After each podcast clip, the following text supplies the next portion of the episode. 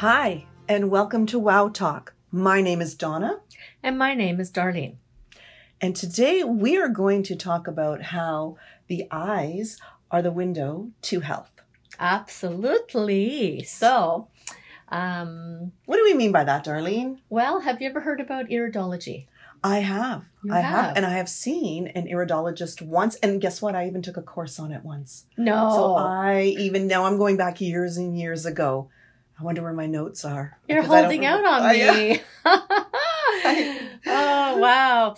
So, iridology, I, I honestly forget the details of the history of it, but there's a story about an owl. Somebody had an owl, and the owl broke its leg or broke its wing. And you know how owls have like big, huge eyes, right? yes. So apparently, after this injury, the owl got this mark on its eye, and I think that's how iridology started. But um, yeah, yeah, Interesting. for sure. And so when I was in school, iridology was a course that was offered in the very final year before I graduated, and I came from a very scientific background, and I thought this was just complete hogwash like think yeah right.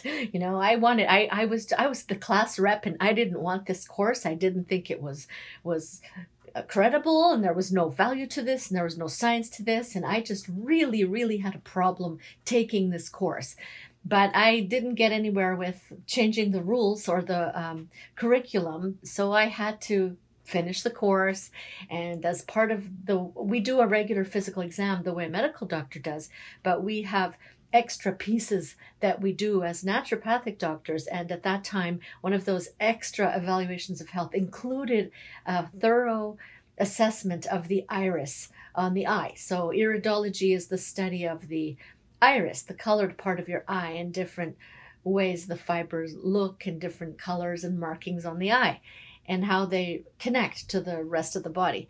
So I had to perform 25 assessments to check off a box to graduate. 25 assessments in 25 patients, 50 25 eyeballs. okay, Yeah. okay, okay. yeah, 50 eyeballs. And uh, each time I did the next patient and the next patient physical exam, did another one, did another one. And I had learned in the classroom these are stress rings, this is ring of fire, this is that, this is that. And I started seeing some of these things and and I became aware of how different people's eyes could look. You could have 10 people with brown eyes, but one person has orange and one person has black spots and dents and whatever. And by the time I finished 50 eyeballs, I thought, okay, they're on to something. Uh, yeah, That is so fascinating. And even one person's, the two eyes will be different, correct? of course. so, Of course. so yes. So why don't you give us a crash course, very Reader's Digest ish, not very, because I'm sure we could go on and on for hours. So what would be, why would somebody go then to an iridologist? Why would you choose to do that? Well, I chose to seek that as an addition to my practice because I want that for my cancer survivors in particular. Why? Because iridology can show you constitutional things about a person. So if you're feeling well, you don't have symptoms, you're passing the MRI test and you're passing the medical doctor blood test. And what, what that means is that there's no disease. They're not finding tumors, they're not finding cholesterol, but they don't know how to talk about your vulnerabilities. So every human is born with weaker areas of health and stronger areas of health. And so, you know, blue eyed people are prone to this and brown eyed people are prone to that. And in medicine, we know that different cultures, different ethnicities, different heights of people have vulnerabilities to different diseases. And so, in, in anybody, but especially for my cancer survivors, I want to dig deeper for those most subtle things and and catch things very very early to say hey work on that. You know you have a person whose liver's really slow so maybe you should you know include this beverage or food in your lifestyle a couple times a week and keep things that simple. And and when when I just had um, one of my cancer survivors had their first iridology this week, and the way we do it in the clinic is, I it's almost like going to a fortune teller. Tell them nothing. I go, when you go get your iridology, don't say anything. Don't tell them X, Y, Z, and nobody's going to see your patient file. Just go in there cold turkey. And um, our iridologist was looking at his eyes, and she's looking at his eyes, and she's, What's up with your right kidney? and he had had his right kidney surgically removed for cancer six months ago. And oh she my God. yeah. And this patient was amazed. And at first um and the iridologist was telling me i go oh how did the appointment go with my patient? And she said well he was quite skeptical and hesitant at first. And after that it was wow wow wow. Yeah. So fascinating. And would you say that there are not only clues in the eyes, but you can see things through the eye that are not apparent yet? Meaning you don't really have, as you said, you don't have symptoms. So could you detect things early on and this be used as preventative medicine? Or is it more showing symptoms and things that have happened? Because the kidney thing, clearly Both. it happened. Both. Uh, so that's the beauty of it, both. So, for instance, if somebody comes in and they have digestive problems, something that I very frequently find in physical exams is what I we call it ring of fire. And if you look at your eye, uh, anybody, the listeners can go look, take a take really take a good look at your iris tonight. So come up close to a mirror, maybe like six inches away from mirror, get a flashlight or your phone light, and shine the light sideways from like ear to ear Okay. in front of your in eyes front. and then Mhm. just look in the mirror and on the colored part of your eye just outside the pupil. So the pupil's the big solid black dot in the middle. Just outside that you're not supposed to see an orange circle. So we call that ring of fire. So when you go to a circus and the lion jumps through the ring of fire flaming ring of fire that's what it looks like. And what it represents is long-standing inflammation of the intestines. Okay. I think I've seen that ring a few times in Yeah, my, my life. yeah. Yeah.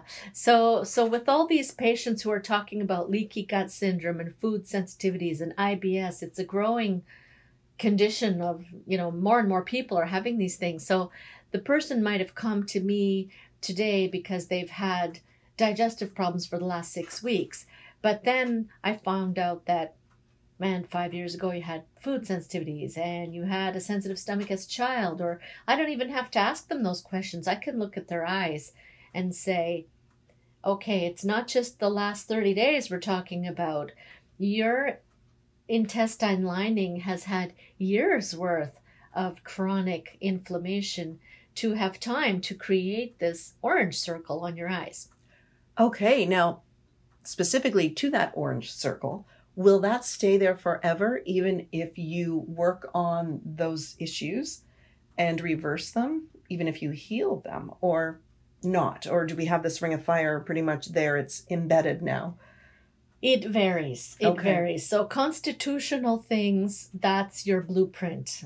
So, for instance, there are lymphatic constitution where the fibers have a certain pattern. So, that would be forever. Realistically, I can see the intensity of the orange color dim down with time. Okay. So certain things like that, it's almost like a record of the past. So I can improve it, and I've had a, a an extensive conversation with the iridologist about this as well about stress rings, and she said the same thing that when you've had significant, long-standing strain in your health, th- it's almost like a scar. I see. Yes. Mhm. Okay. But then other things can change. So, for instance, she sees that when people have a need for cleansing, a lot of to- toxicity, lymphatic cleansing, or liver cleansing, that when she takes before and after pictures of the eyes, that you can definitely see that the brightness of the person's eyes uh, becomes more vibrant in color of the fibers when the person's in a cleaner state. Okay, so that's interesting what you just said about the pictures of the eyes. I remember, I think I went to maybe one or two appointments in my time. And back then, there were no pictures taken. I think it was just looking straight into the eyes. So now with technology, has it changed? when you go to an appointment and maybe you could let us know what to expect in an appointment Absolutely. Okay. So so there's no prep for the appointment. You just show up, right? okay And we do have a special little flashlight that's attached to a magnifying glass, which is how things started. And there are super expensive, high tech, high zoom in cameras that are super expensive that are out there in the world of iridology. But realistically, you don't need them. You don't need to go to that magnification. And now with COVID, she has found it sufficient that she can even just use a cell phone camera and she can get enough precision with that and can do a great job even virtually with patients. So it's something that you don't even have to come in person for. that is fantastic and what would the cost be what is the like where, what does it vary i'm sure it's different all over but what would you think um, someone would spend on an appointment and would they need many follow-ups after Right. It depends on the findings. So the way Yeah. we've structured it in the clinic is that when I refer an existing patient to her, I just need half an hour. Just read the fibers for me and record that and give it to me almost like using a lab, right? okay And so it's just take the information and I'll take it from there. But independently, as an iridologist who she's also trained in nutrition, she can, if someone came and is not necessarily my patient, someone can have uh, an iridology session with her giving the recommendations, which would be more simple and food or lifestyle based. And the 30 minute appointment is $85 and the one hour appointment is 150 just to give viewers a, Yeah, a- an an idea. idea. and that's canadian dollars Correct. so there you go Yes. But there it gives go. you a baseline gives you something to compare to There's your 30% discount. Yeah. That's right. For all the Americans. Yeah. And then the frequency of appointments depends on what we're finding and what we're treating. So I usually treat conditions in three steps get the garbage out of the body, put the nutrition in, and heal the organs. And when when I work on things like stress rings, which I also see very often, which are off white, they almost look like eyelashes. They're so thin. They're just gentle dents in the fibers, more on the outer edges of the iris. And you're supposed to have zero stress rings, and having two or three that can come after about two or three years of stress. So it's roughly one year per stress ring. And um, with something like that, we'll talk about stress, we'll treat the adrenal glands or the nervous system or both. And it could take months or a year or two. So it's not like I'll look at the iris a month later. I don't expect it to be changed yet. But when I redo a physical exam a year later, then I would see more significant contrast. okay. Well, I'm sure that we have just scratched the surface here with this topic. Absolutely. Is there anything else you would like to add before we sign off? Not today. Well, I think I think our viewers would really benefit from hearing it straight from Christina, who's who's just really fully immersed in the field, experienced, and she has a great photo collection of eyeballs on her Instagram page, which are really fun. I've asked her to make a a scrapbook for the waiting room to show people. That is so interesting and fun and educational too. So we will have Christina on as one of our guests. So and so if you are interested in this topic, then you will have something else to listen to. We will uh, have another episode uh, sometime in the near future. Absolutely. All right. So thank you very much for listening. Thank you, and send us any questions or suggestions that you have for future podcasts. Yes, indeed. Bye for now. Bye.